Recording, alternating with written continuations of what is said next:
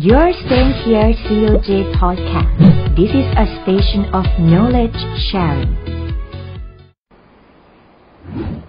สวัสดีค่ะ กลับมาพบกันอีกครั้งนะคะ กับรายการข่าวเด่นประเด็นภาษี ประจำเดือนพฤศจิกายน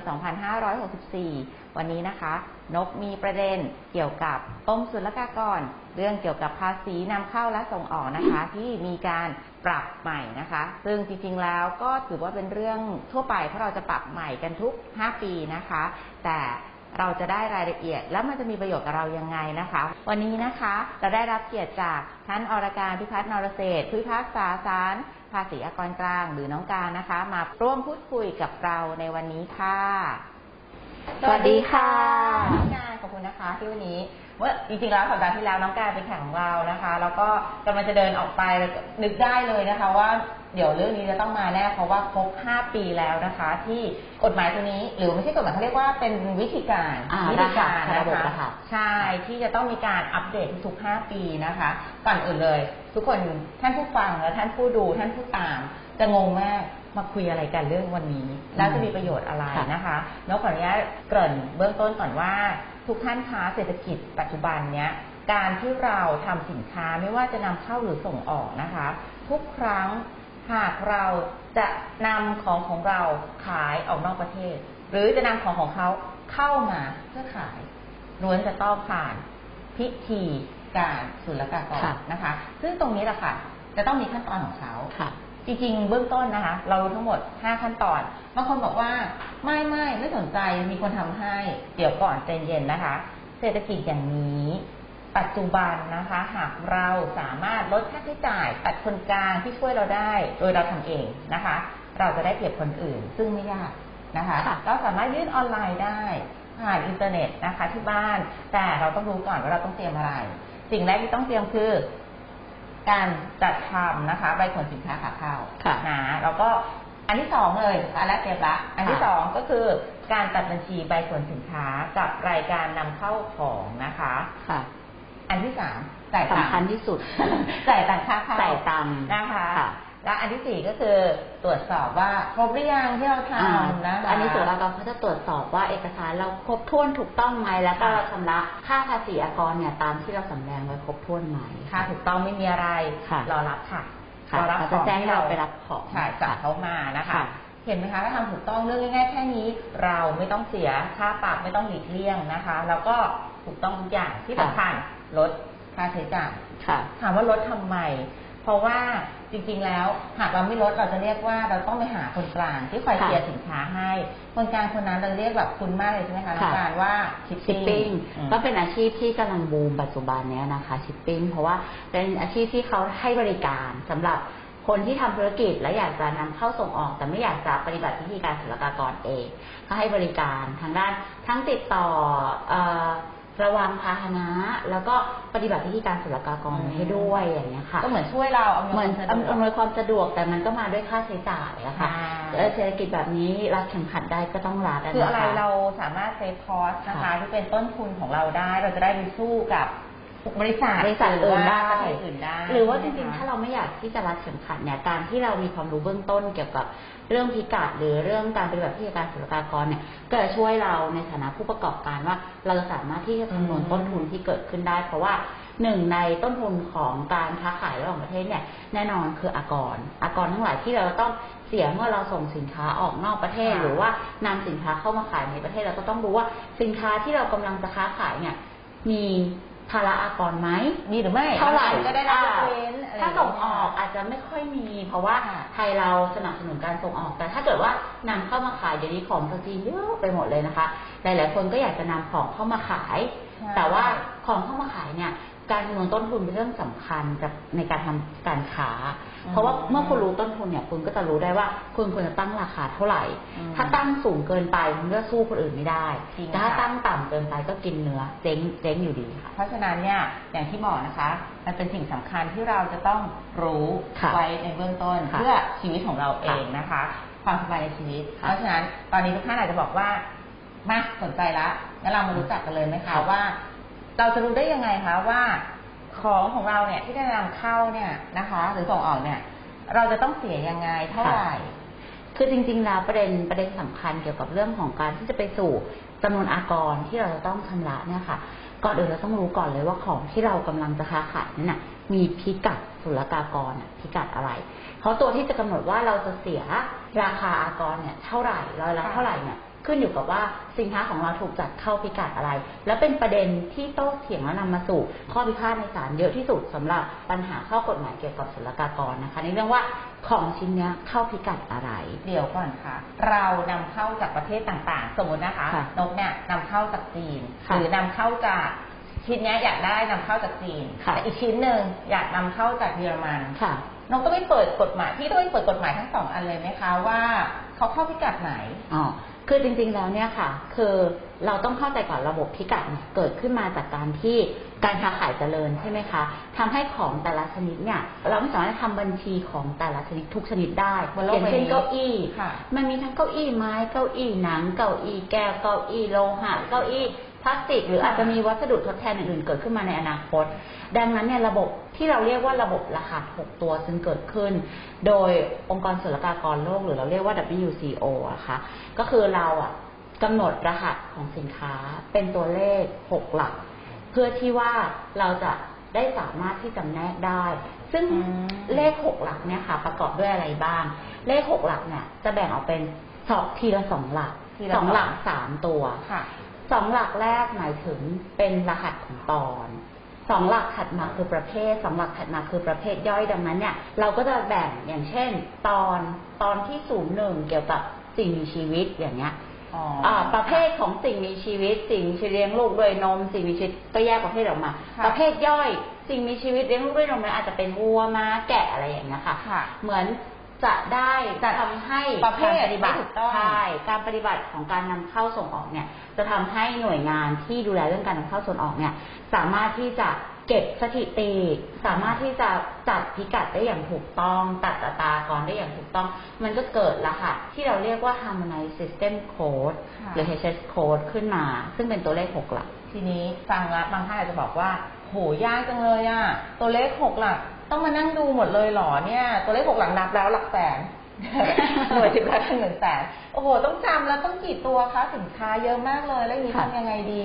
จริงๆ เรามีคู่มือไหมคะเราแบมีบว่าแนบขาอะยคือจริง ๆ แล้วเนี่ยค่ะ ถ้าเกิดว่าเราเป็นผู้ประกอบการบางทีเราอะจะพอรู้ว่า ของเราคืออะไรค่ะเราอาจจะเข้าไปหาในระบบอินเทอร์เน็ตคือศุลกากรเนี่ยเขาจะมีระบบค่ะที่เราสามารถเข้าไปเสิร์ชหาได้ว่า รหัสเนี้ยหมายถึงของอะไร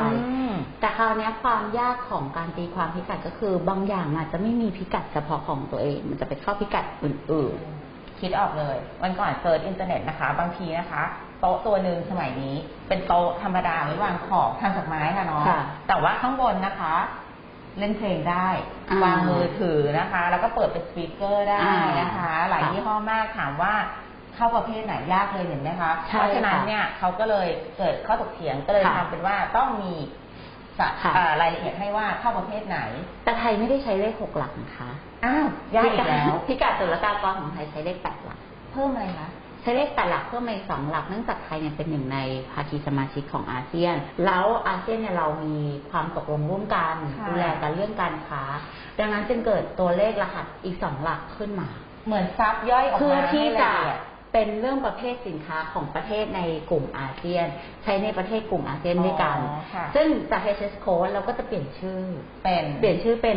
HTN โอ้โหก็อยากอย่างนี้ก็คืออยากให้อย่างนี้อาเซียน Harmonized Tariff Nomenclature ซึ่งกำหนดเพื่ออำนวยความสะดวกระหว่างประเทศอาเซียนด้วยกันเองค่ะที่ว่าเราอาจในภูมิภาคเดียวกันเราจะมีของคล้ายๆกันค่ะดังนั้นเนี่ยเราก็จะมีพิกัดย่อยเพื่อให้แต่ละประเทศเนี่ยรู้แล้วหลังจากนั้นเนี่ยความร่วมมือระหว่างการ FTA อืมอะไรเอ่ยเนี่ยเราก็สามารถกำหนดเจาะจงลงไปได้ประเภลึกทขึ้ให้นชัดเจนใช่ค่ะมากชัดเจนมากขึ้นได้ทีนี้นะคะที่เริ่มแบบว่ามานิดๆแล้วว่าอะสนใจก็ได้นะคะ เพราะอย่าลืมนะคะว่าอย่างน้อยๆเนี่ยการที่เรารู้จัก รายละเอียดหรือความมีความรู้ทางด้านศุลกากรด้านนี้นะคะ เราสามารถลดค่าใช้จ่ายในการนำเข้าส่งออกลดต้นทุนของเราได้ หรือหากท่านรู้จริงรู้แท้ท่านอาจจะได้อาชีพใหม่ขึ้นมาก็ได้ผันตัวไปเป็นนะคะ shipping อะเราอาจจะได้แบบว่ามีชิปปิ้งผู้เชี่ยวชาญเพิ่มนะคะ เพราะฉะนั้นพี่อยากรู้ว่าที่จะปรับนะคะค่ะที่ปรับเลยแล้วกัน ใหม่เนี้ยจะใช้วันที่หนึ่งมกราคมค่ะปีหน้าที่จะถึงนี้นะคะ คือปี2565แล้ค่ะวนะคะ วันที่หนึ่งมกราใช้แล้วนะคะค่ะมีอะไรที่น่าสนใจสำหรับคนไทยประเทศไทยที่เปลี่ยนแปลงไปไหมคะ คืออย่างนี้ดีกว่าค่ะ เนื่องจากว่าระบบ Harmonize System เนี่ยเป็นระบบที่ใช้ทั่วโลก แล้วก็เป็นระบบที่ใช้กับของของทั่วไป ดังนั้นเนี่ย โลกเราพัฒนาทุกปี ของใหม่ ๆ เกิดขึ้นทุกปี ดังนั้น Harmonize System เนี่ยก็เลยต้องพัฒนาขึ้นมาเพื่อตอบโจทย์การพัฒนาของสินค้าของผู้ประกอบการ ดังนั้นเราก็เลยนัดเปลี่ยนกันทุก 5 ปี อัปเดตกันทุก 5 ปี เพื่อให้เกิดค่ะความแต่ไม่ใช่เป็นการแบบยกเลิกตามของเก่าสมัยแล้วเปลี่ยนค่ะของใหม่นะคะ จะเป็นการปรับปรุงจากทั้งปัญหาที่เกิดขึ้นของเก่าค่ะแล้วก็เป็นการปรับปรุงเพื่อตอบรับเทคโนโลยีใหม่ ๆ หรือคอนเซิร์นใหม่ ๆ ที่เกิดขึ้น อย่าง HS 2022 เนี่ย ถามว่าอะไรเป็นเป็นคอหลักที่มีการเปลี่ยนแปลงเยอะที่สุด ให้พี่ทายอะต้องมีตัวหนึ่งเลยที่หลุดไปไม่ได้ เพราะว่าพี่เคยได้ยินว่ามีเรื่องโต้เถียงนะคะ คือโดรนอ๋อถามว่าทำไมถึงมีข้อโต้เถียง เพราะโดรนเนี่ยจริงๆเป็นวิทยุสื่อสารก็ได้ เป็นการติดต่อสื่อสารใช่ไหมคะใช่ค่ะถือนับเป็นเครื่องมือก็ได้ในค่ะการสื่อสารเป็นเครื่องมืออิเล็กทรอนิกส์ค่ะอิเล็กทรอนิกส์ก็ได้ค่ะ หรือเป็นก็ คือมันได้หลายอันคือเดิมเป็เนี่ยนเยค่ะอะโดรนมากเนี่ยเป็นส่วนหนึ่งของอิเล็กทรอนิกส์ใช่อุปกรณ์อิเล็กทรอนิกส์ดังนั้นเนี่ยในเมื่อไม่มีไม่มีพิกัดเฉพาะเจาะจงของค่ะโดรนเนี่ยเขาก็ต้องเป็นอาดุลพินิจของเจ้าพนักงานค่ะในการที่จะใช่จัดโดรนไปเข้าหนึ่งในอุปกรณ์อิเล็กทรอนิกส์ค่ะคราวนี้มันก็จะเกิดการเถียงกันแล้วระหว่างประเทศอย่างนำเข้าจีนก็อาจจะพิกัดหนึ่งค่ะนำเข้ามาไทยอ้าวเปลี่ยนไม่ฉันไม่เป็เห็นนด้วเป็ยนพิกัดอีกพิกัดหนึ่ง ทำให้เหมือนเกิดปัญหาโต้เถียง ดังนั้นหนึ่งในการเปลี่ยนแปลงของ S 2022 ก็คือเรื่องกำหนดพิกัดเฉพาะให้โดรนหรือว่าเขาเรียกว่าอากาศยานที่ไม่มีคนขับอากาศอากาศยานที่ไม่มีคนขับก็คือจะมีพิกัดเฉพาะเป็นของตัวเอง แล้วก็คือมันไม่ได้มีแค่เรื่องเทคโนโลยีนะคะ แล้วก็มันก็จะมีในเรื่องของการปรับในเรื่องเอ่อคำอธิบายของสมาร์ทโฟนด้วยอ๋อเพราะว่าเดี๋ยวนี้เทคโนโลยีพัฒนามากมาก ๆ อะไรบ้างที่เราถือว่าเป็นสมาร์ทโฟน อืมอ่า ก็จะมีคำอธิบายเพิ่มเติม แต่ว่าก็ไม่ได้มีแค่เทคโนโลยีอย่างเดียว จะมีถึงทางด้านสิ่งแวดล้อมด้วยอะค่ะอย่างทุกวันนี้โลกเราไปสู่อิเล็กทรอนิกส์เยอะขึ้นมากสิ่งที่เกิดตามขึ้นมาตามความเจริญทางอิเล็กทรอนิกส์ก็คืออิเล็กทรอนิกส์ Electronic เวe-waste ค่ะ หรือขยะอิเล็กทรอนิกส์ดังนั้นเนี่ย เป็นข้อกังวลของประเทศส่วนใหญ่ แล้วก็คือมีการค้าขาย electronic waste นะคะอืมมีการนำเข้าส่งออก electronic waste ทำให้เกิดเสียงวิพากษ์วิจารณ์ ว่าไทยอะเอาเข้ามาหรือเปล่า ซึ่งจริง ๆ รัฐบาลไทยก็ตื่นตัวในเรื่องนี้ เพราะเมื่อปีที่แล้วเนี่ยกระทรวงพาณิชย์อะก็ได้มีประกาศห้ามนำเข้าอิเล็กทรอนิกส์เวสซึ่ซึ่งซึ่งท่านผู้ฟังท่านผู้ชมท่านผู้ดูจะงงว่า ethnic waste คืออะไรนะคะ เอางี้ก่อนถ้าถามแบบง่ายๆ ethnic ค่ะ waste ยกตัวอย่างนะคะ ก็เช่นว่าผลิตภัณฑ์หรือว่าเอ่ออุปกรณ์ชิ้นหนึ่งคอมพิวเตอร์เครื่องหนึ่งปรากฏว่าพังอ่าเข้าไม่ได้แล้วพังบ้านเขาอ่า แต่คนไทยเราเก่ง เราอาจจะซื้อพังบ้านเขามาดีบ้านเราได้ พังบ้านเขามาแกะค่ะมาแกะมาแกะแกะเสร็จแล้วก็คือเอามาเอามาเป็นอะไรเอามาเป็นอะไรเงี้ยแต่ว่าปริมาณแฉได้ทีมันเยอะขึ้นเยอะขึ้นใช่ทำให้เกิดปัญหาว่า เพราะว่าการจัดการขยะอิเล็กทรอนิกส์บางประเภทเนี่ยก่อให้เกิดมลภาวะมากต่อสิ่งแวดล้อมทำให้รัฐบาลทั่วโลกเนี่ยตื่นตัวกัน แต่ละประเทศก็ห้ามนำเข้าห้ามนำเข้าใช่มันทำให้เกิดปัญหา แต่พอเสร็จแล้วเนี่ย electronic waste เมื่อไม่มีพิกัดเฉพาะของตัวเอง หน่วยงานที่ควบคุมการนำเข้าส่งออกของแต่ละประเทศเนี่ยก็อาจจะแบบว่าไม่รู้ว่าสิ่งเนี้ยถือว่าเป็น electronic waste หรือเปล่าๆตีเป็นในตัว HS 2022 เนี่ย ก็เลยกำหนดเฉพาะเลยว่า electronic waste จะต้องเข้าพิกัดนี้ตอนที่เท่านี้ มันก็จะเป็นในเรื่องของ concern ทางด้านสิ่งแวดล้อมที่เอาเข้ามาเกี่ยวข้องจริงๆดีมากนะคะ เพราะว่าค่ะทำให้ลดข้อโต้แย้งนะคะ ระหว่างการทำงานของเจ้าพนักงานของรัฐซึ่งเป็นหน่วยจัดเก็บค่ะและประชาชนตาดำๆอย่างพวกเรานะคะ แต่ทีนี้ถ้าสำหรับคนไทยนะคะ คิดว่าน่าจะสนใจตัวนี้ค่ะมะพร้าวก็คือบางคนคิดว่าอ้าวก็เปลี่ยนเฉพาะอิเล็กทรอนิกส์นี่อ่าฉันไม่เกี่ยวอะไรใช่ฉันไม่ใช้แก๊สเจ็ตฉันเป็นชาวไร่ชาวสวน ซึ่งจริงๆเนี่ย ถ้าเราดูการปรับของตัว HS 2022 เนี่ยค่ะ สินค้าที่มีการปรับมากที่สุดคือสินค้าที่เป็นผลผลิตเกี่ยวกับเกษตรเกษตรกรรมค่ะเกษตรกรรมสิ่งหนึ่งอย่างที่พี่นกพูดถึงเรื่องมะพร้าว มะพร้าวเนี่ยเป็นหนึ่งในสินค้าส่งออกของไทยปัจจุบันราคาตกต่ำมากเนาะตัว HS เดี๋ยวจะดีขึ้น2022เนี่ยค่ะเดี๋ยวจะดีก็ขึ้นก็ได้มาปรับปรุงในส่วนของมะพร้าวของเรา เพราะว่าต่างชาติสับสนมากว่า coconut juice กับ coconut milk หรืออะไรเนี่ยต่างกันยังไง บางคนก็อาจจะคิดว่า coconut milk เนี่ยเหมือนนมสามารถดื่มได้ทั่วไปโอ้อย่างเงี้ยคือแล้วเดิมเนี่ยพิกัดของกะทิหรือ coconut milk เนี่ยมันจะไปอยู่ในส่วนอื่น ๆสำหรับอาหารปรุงแต่งค่ะอะแต่ว่า HS ใหม่เนี่ยก็จะมีพิกัดเฉพาะขึ้นมา หรือว่าน้ำมะพร้าวจากที่ไปอยู่ในโซนพิกัดน้ำผลไม้ทั่วไป ก็จะมีพิกัดเป็นของตัวเอง อันนี้ค่ะ ที่น่าจะเป็นประโยชน์กับทุกท่านนะคะ ที่นำเข้าส่งออกบางคนบอกว่าไม่สนใจเรามีชิปปิ้งดูแล มีบริษัทที่น่าเชื่อถือดูแล อันนี้ปรับใหม่นะคะหนึ่งมกราคมนี้ท่านรู้ไว้ลองสะกิดชิปปิ้งท่านดูว่า รู้ไหม ถ้ารู้อ่าท่านก็จะลดความเสียหายในส่วนนี้ใช่ค่ะไปได้นะคะ เพราะว่าท่านต้องแจ้งพิกัดให้ถูกมิฉะนั้นท่านอาจจะเบี้ยปากนะคะอาจจะต้องมาเจอกันมาเจอกันได้ดีเลยนะคะ เพราะฉะนั้นก็ต้องขอบคุณน้องการมากนะคะ ที่วันนี้มาพูดคุยแล้วก็แชร์ความรู้นะคะ ให้กับท่านผู้ฟังท่านผู้ชมและท่านผู้ตามทุกท่านนะคะ ก็ยังไงหากมีโอกาสในครั้งหน้าที่จะดึงตัวมาใหม่นะคะ มาแบ่งปันความรู้กับทุกๆท่านอีกครั้งนะคะ วันนี้หวังว่า ความรู้และเกร็ดเล็กๆน้อยๆที่พวกเรานะคะ มาร่วมแบ่งปันจะเป็นประโยชน์กับทุกท่าน หากท่านไม่อยากตกประเด็น หรือว่าอยากติดตามข่าวสารใหม่ๆด้านภาษี อย่าลืมกดไลค์กดแชร์ด้านล่างนี้นะคะ สวัสดีค่ะ สวัสดีค่ะ